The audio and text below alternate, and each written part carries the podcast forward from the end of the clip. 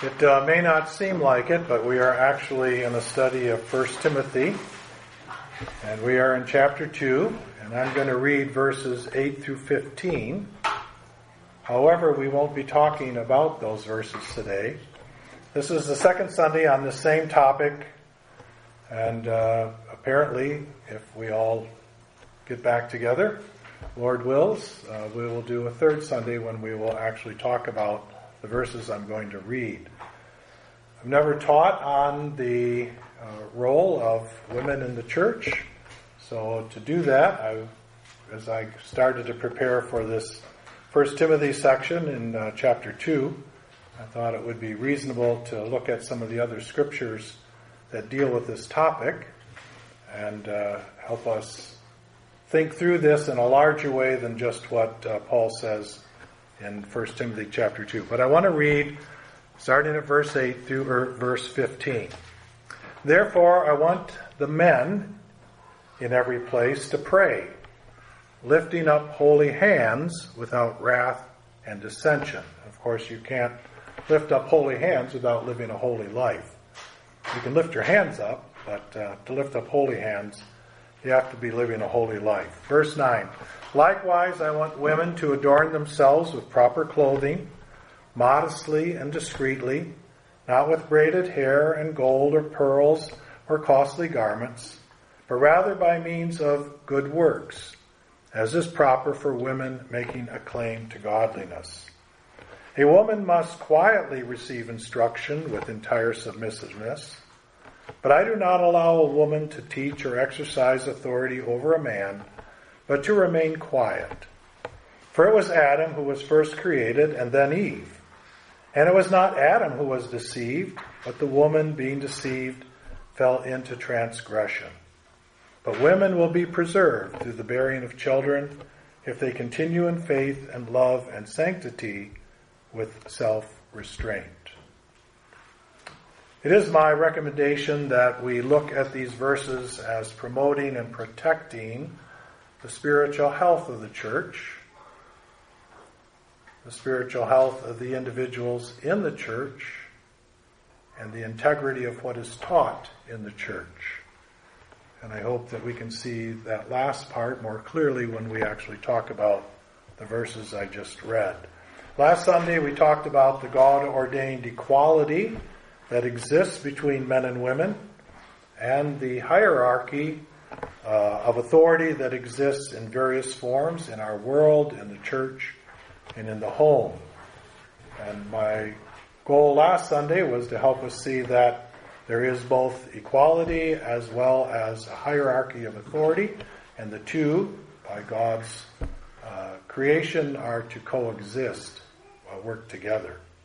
We also talked about the fact that equality and authority uh, and authority not only can coexist, but they ought to coexist in a proper way, according to the will and word of God. Um, today, we're going to continue looking at what the Scripture has to say, what the Bible teaches surrounding the role of women in the church uh, and we're going to do this to further our understanding before looking at 1 Timothy chapter 2. So today we're going to look at 1 Corinthians chapter 11, verses 3 through 12, and 1 Corinthians chapter 14, verses 26 through 35. So with that in mind, let's pray.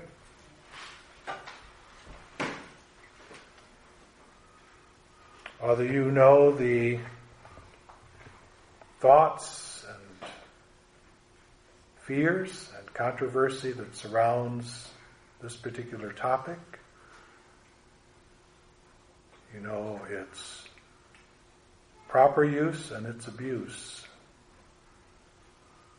And it is my prayer that you would speak to us today, give us insight and understanding that we might see your way and why it is truly the right way, the good way, and how it can work. I pray this in Christ's name. Amen. So 1 Corinthians chapter 11 starts for what we're going to talk about today at verse 3. And here's what Paul writes, But I want you to understand that Christ is the head of every man, and the man is the head of a woman, and God is the head of Christ. In verses 3 through 7, which we're going to look at each of the verses as we go through this section, in verses 3 through 7, Paul is using a logical argument to show that women are allowed to speak in the church under certain conditions. Here in verse 3, he affirms the hierarchy of authority. And that hierarchy is to be practiced in church life because church life is the emphasis here in verses 3 through 12. But I would also add that that hierarchy uh, is also to be practiced in the home.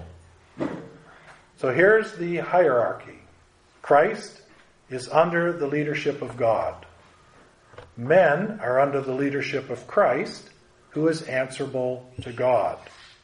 And women are under the leadership of men who are answerable to Christ, who is answerable to God. So in the end, or in other words, all are answerable to God. Doesn't matter male or female, or where you are in the hierarchy of authority. All of us are answerable to God. And just to give you an example of this, I think of corporations where there are many levels of authority, uh, from low level managers to the CEO. And under the, even the lowest level managers, there are workers who uh, are not in management but have to answer to somebody. Uh, and though everyone in the corporation is answerable to the CEO, most of the people in any corporation are directly answerable to the managers or leadership or bosses directly over them. In the church, since all are answerable to God, as they are in the home also, all are to do the will of God. That's the expected intent.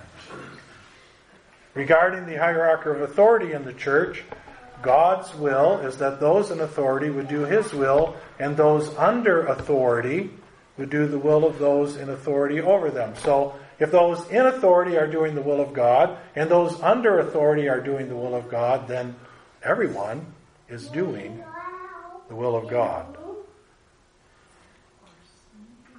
And so, how we treat those under our leadership and how we respond to those over us is either according to the will of God or it's not. And in that sense, it either positively or negatively affects the spiritual health of the church. It affects the way we love one another. And it affects what kind of glory, good or bad, we bring to God Himself. How we make God look in the world around us. Verse 4 of 1 Corinthians chapter 11. Every man who has something on his head while praying or prophesying disgraces his head. So after affirming the hierarchy of, authority, in verses 4 through 7, Paul confirms our obligation to bring honor or glory to the one in authority over us. The man is to bring honor and glory to God in the church meeting.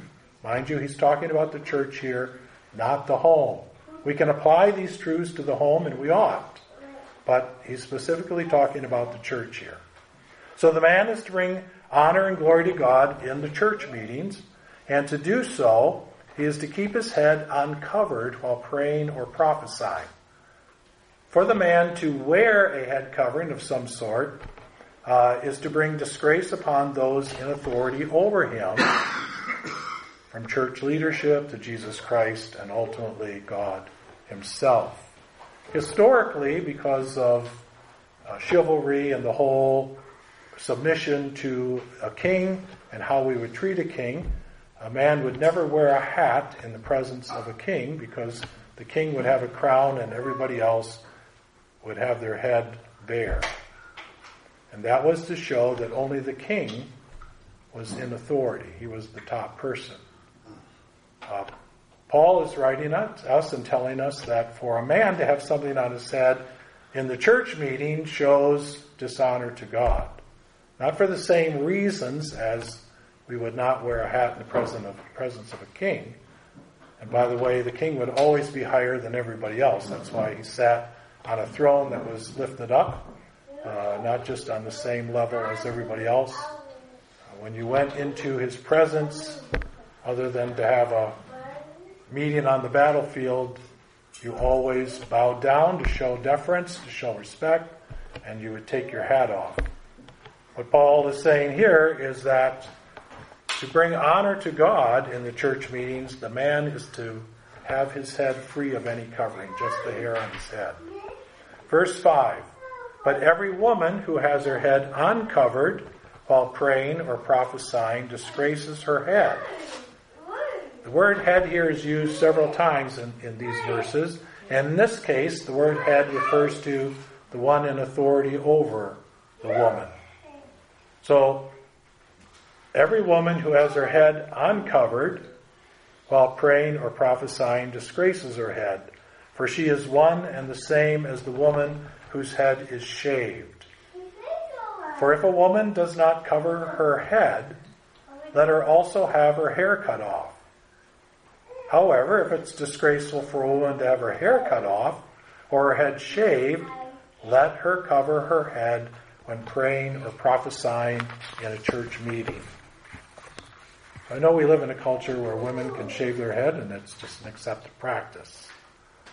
But the point is that Paul is making is for the woman, an uncovered head is disrespectful or fails to show a proper respect and bring glory to the one who is over her.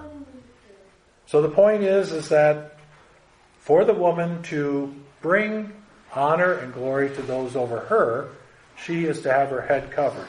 For the man, he is to keep his head uncovered. And I want to make the point here that this is not about being equal or unequal.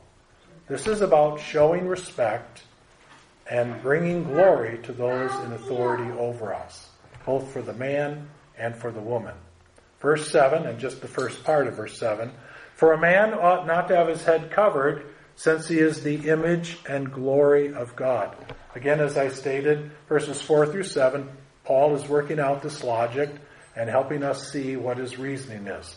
So, this first part of verse 7 says, in essence, God created Adam, uh, and he is in the image and glory of God. Well, God created Adam from what? The dust of the earth. And he made Adam in his own image. And in that sense, Adam is directly responsible to God. It was to Adam that God said, You are to have rulership over all the earth. And named the animals, do whatever else was the responsibility. And so to bring glory to God, Adam is to do that through his behavior. So think about that. It is through our behavior that we show respect and bring glory to those above us. To bring glory to God, Adam was to do that by his behavior, which includes, in this instance, praying and prophesying in church with an uncovered head. Now, let me just add this. This isn't part of the text, but it is the point I want to add. If a man prays and prophesies in church meetings with an uncovered head, which is to do the right thing, yet fails to love his wife as he ought, he is not honoring or bringing glory to God. Rather, he is dishonoring God by pretending to be godly in church while pridefully and selfishly taking advantage of his position of authority in the home. One of the things that is very easy within Christianity is to learn the outward manifestations of the faith and do those things as if that's what sets us apart as Christians. What we don't understand is that most of the things that we do as Christians, the traditions that we have, came about because godly people wanted to express their faith, their godliness, their love of God, their worship of God, their awe of God, and their service to God. And so they develop these things. And then, several generations later, we come along and we say, well, if we do these things, then we must be godly. That is not the case.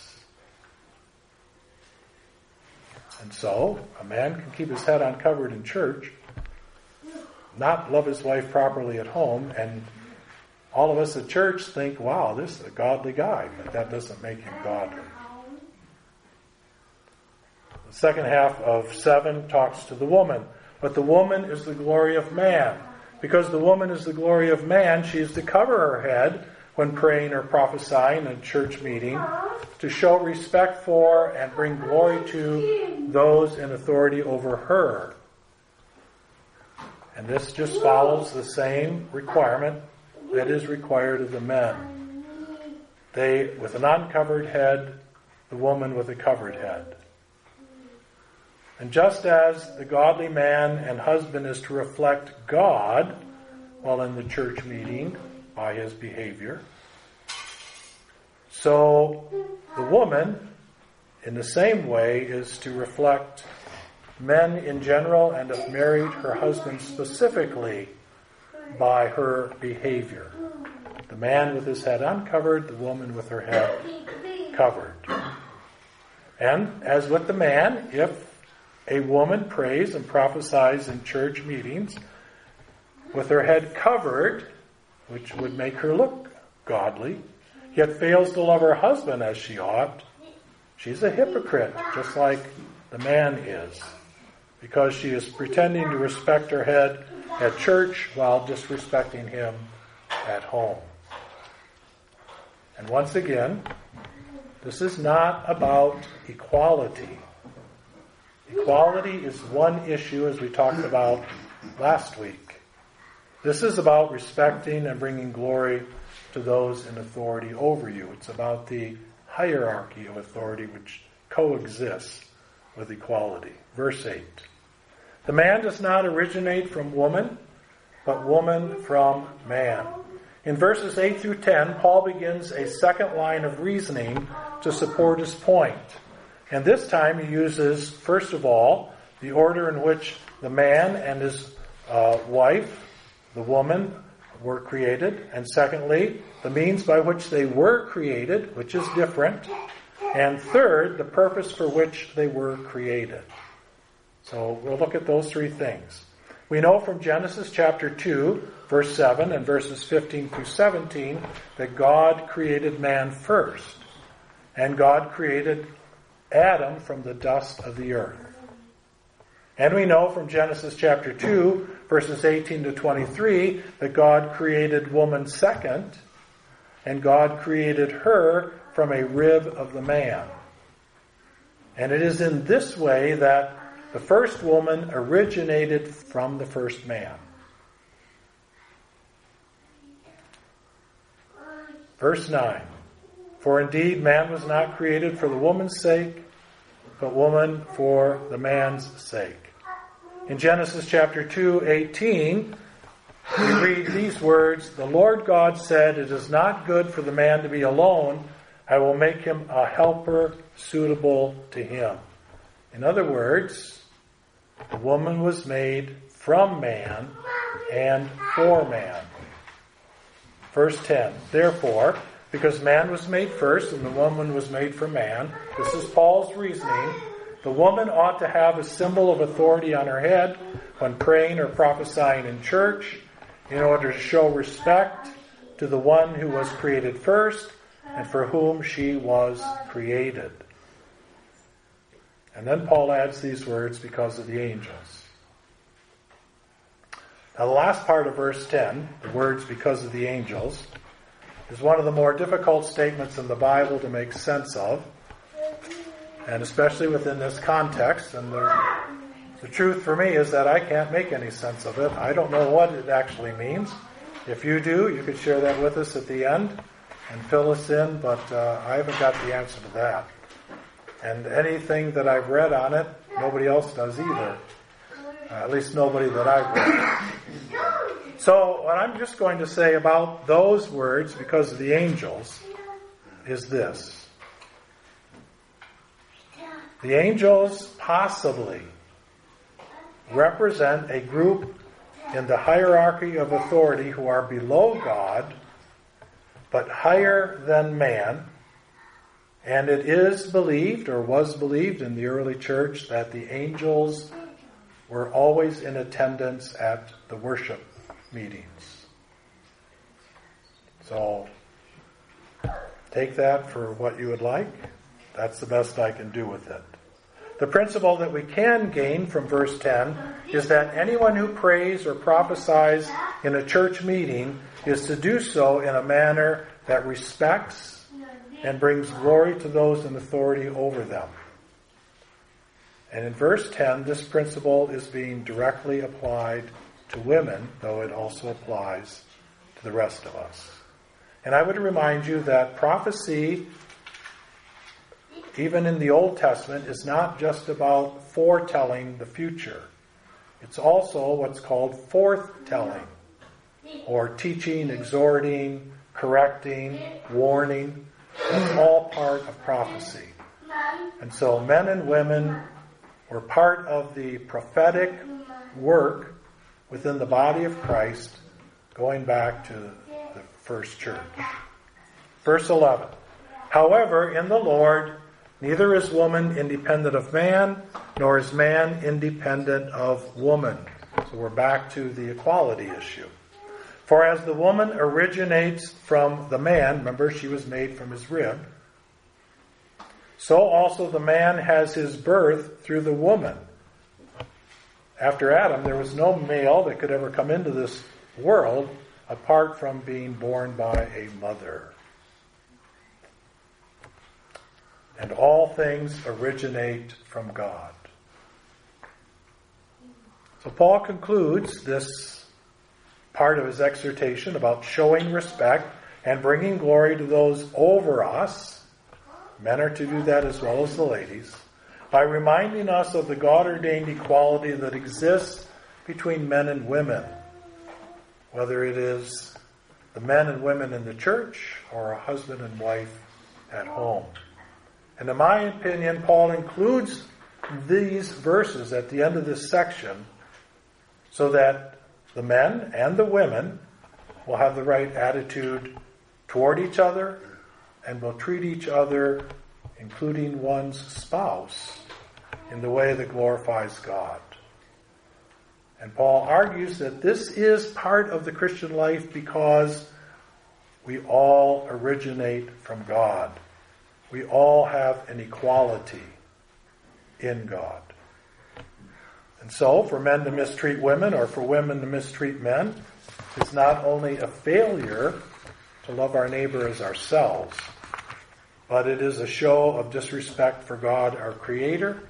It brings dishonor on God, our Father. And it is a form of rebellion against God's authority over us. So, my exhortation to us, in light of 1 Corinthians 11, is that we would wisely and intentionally make God's treatment of us the example and God's Word the measurement of how we treat each other in the church and in the home. And once again, our purpose in examining 1 Corinthians 11, 3 to 12, is to show that God allows women to speak in the church under certain conditions. And this is important because it is a truth that we will be taking into account when examining 1 Timothy chapter 2. All right, I said we'd also look at 1 Corinthians chapter 14, verses 26 through 35. And 1 Corinthians chapter 14, verses 26 to 35, seems to contradict what we just looked at in 1 Corinthians 11. In that 1 Corinthians 11 supports women praying and prophesying in church, in other words, not remaining silent, but being free to speak. While 1 Corinthians 14 clearly says women are to keep silent. So, to deal with this seeming contradiction, I want us to work through 1 Corinthians chapter 14, verses 26 to 35. But we will do it with far less explanation because we've already laid the groundwork for, at least in my opinion, a proper perspective on the equality of men and women and a proper perspective on the hierarchy of authority and a proper perspective on our duty to show respect to those in authority over us, both male and female. So verse 26 of 1 Corinthians chapter 14, Paul writes these words. What is the outcome then, brethren? When you assemble, each one has a psalm, has a teaching, has a revelation, has a tongue, has an interpretation. So he didn't say just the men, he said each one. And that applies to everybody in the meeting. Each one can have these things. But then he makes this point, and this is an important point to keep in mind as we work through this. Let all things be done for edification, in other words, to build up the body of Christ. It is very easy to speak up in church because you want to be heard. And that's for yourself, not for building up others. It's to build up your own reputation. It's to make yourself look better. I know about that because that was something I wanted at one time. And it's part of our nature to want to be important. But the focus should be the edification of the body of Christ, building up each other. Ephesians chapter 4, Paul makes the point that you have apostles, prophets, evangelists, pastors, and teachers for the building up of the saints, for the equipping of the saints, he says, so that they can do the work of service. And if we're all being built up, then we can all make a contribution to the good of the whole body.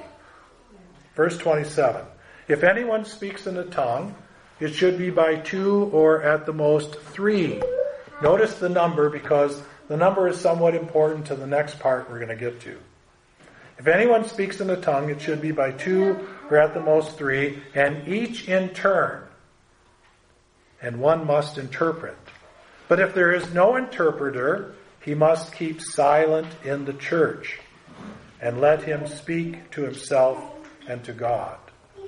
So if you are going to speak in tongues in the meeting and there isn't someone to interpret, then you are to remain silent. And the inference at least appears, to me it's clear, but it may only appear that way to you. The inference at least appears that the one who is going to speak in tongues knows if there's somebody there who can and will interpret. And so the person who's going to speak on that basis knows whether they ought to or whether they ought not. Verse 29. Let two or three prophets speak. Remember, 1 Corinthians indicates both men and women can prophesy in the church meeting.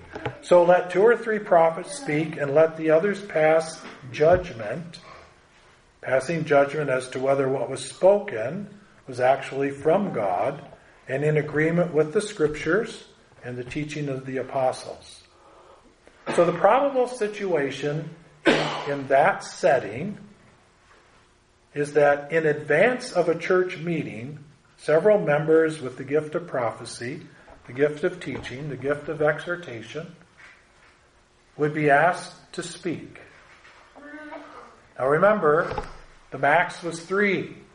Speaking in tongues, three at the most, Paul says. Prophesying, teaching, exhorting, what have you, three at the most. So it's possible that they would select three people in advance to come to the meeting and speak. And again, prophecy is more than foretelling, it's also forthtelling. So during the meeting, Paul says that others, whoever those others are, we aren't certain, but those others might be limited to those with the gift of prophecy, or it could include those, at least in a church where I was pastoring, I would want it to include those with the depth of knowledge and spiritual maturity to pass judgment on what was taught. I have sat in a number of church meetings where people were uh, invited and allowed to stand up and speak, and enough of what was said was, in my opinion, so far off the track that it was to the detriment of the whole body. They should have never been allowed to speak. And if they were going to be allowed to speak, there should have been correction from the front about what was said so that the whole body uh, could know whether it was to be taken seriously or if it was off the mark. So Paul's saying here that two or three prophets can speak and others will pass judgment on what is said. So, two or three, let's consider the possibility that in advance of the meeting they were selected and then others would decide if what was taught was within the accepted range of teaching per the scriptures and per what the apostles were teaching. And in my opinion, we should do this. And in my opinion, they did it to protect the integrity of the message and the spiritual health of the church. Now, we know from 1 Timothy that Paul was concerned about the integrity of the message. So I think it's certainly legitimate to bring in the idea that this was done to protect the integrity of the message. And if you protect that, you are protecting the spiritual health of the church. All right, verse 30. But if a revelation is made to another who is seated, the first one must keep silent. For you can all prophesy one by one, so that all may learn and all may be exhorted. And the spirits of prophets are subject to the prophets, for God is not a God of confusion, but of peace. And then the New American Standard adds this phrase in verse 33 as in all the churches of the saints. Now I realize that the gentleman that divided the New Testament and actually the Old too into verses was riding on a horse over a several days journey and working through a Bible without verse separations or chapter separations, making the separations. And this would be one place where I personally would say that he missed it. Uh, as in all the churches of the saints, in my opinion, is better placed with verse 34. And since God didn't put those numbers in there, I don't feel bad about questioning his uh, his choice. All right, so verse 33 in essence tell us that if a prophet who wasn't designated to speak received a revelation from God during the meeting, he was to take the place of one of the designated speakers. Verse 34. I'm going to start it the way I would like it started. As in all the churches of the saints, the women are to keep silent in the churches, for they are not permitted to speak, but are to subject themselves, just as the law also says. Now, without any question, it seems Paul is contradicting himself per what he said in chapter 11. I don't think so, and here's why. In chapter 11, Paul's emphasis is on maintaining a godly respect for the one in the hierarchy of authority, the one that's over you. And within that setting, women were allowed to pray and prophesy, but were to do so with their head covered. And so, if that teaching applies here, and in my opinion it ought, then it is reasonable to assume that the requirement for women to remain silent per this verse refers not to them being silent completely, not being able to talk at all in the church service, but has to do with openly passing judgment during the meeting on the men who did the teaching. Now, whatever you think of that, that's up to you.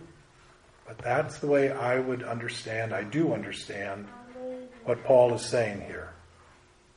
And if in addition we apply 1 Timothy chapter 2 verse 12 to verse 34 of 1 Corinthians 14, which is about, and the 1 Timothy 2 portion is about not allowing a woman to teach or exercise authority over a man, then we can conclude that at least in some church meetings, only men with the gift of prophecy would be a designated speaker, and only men who could openly judge what was taught would do the judging. And yet, a woman could still prophesy in those meetings. They wouldn't be a designated speaker. So, how do we work all this out? The important thing, as I read both these chapters from 1 Corinthians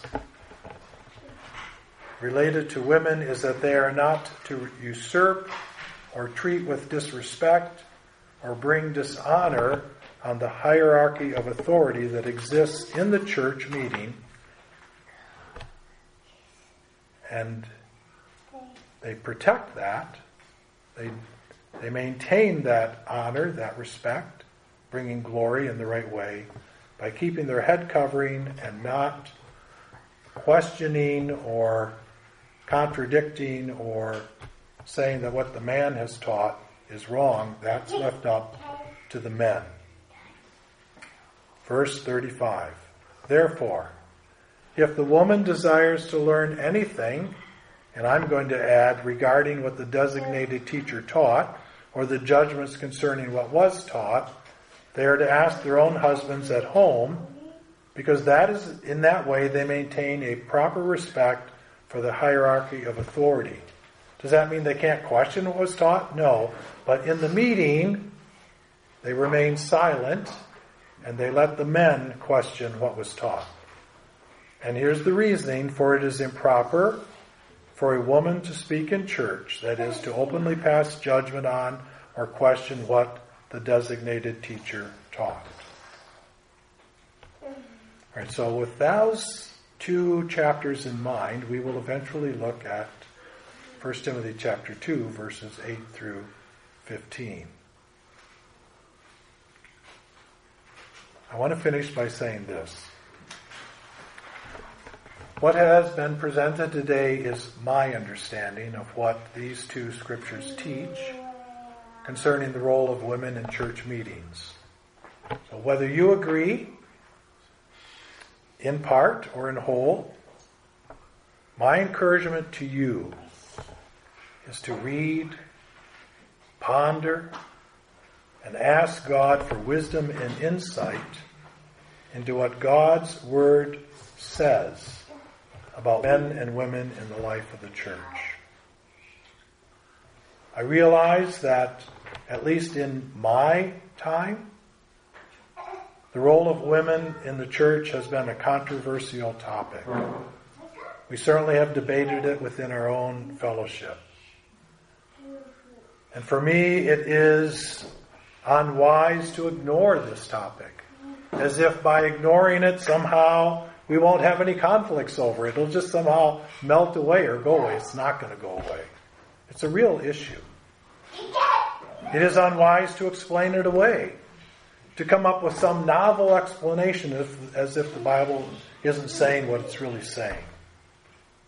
And it's unwise to alter the scriptures to fit what you prefer them to say. But it is also unwise to think that God is wrong because some men have abused their position of authority. That doesn't make God wrong, that makes us men wrong.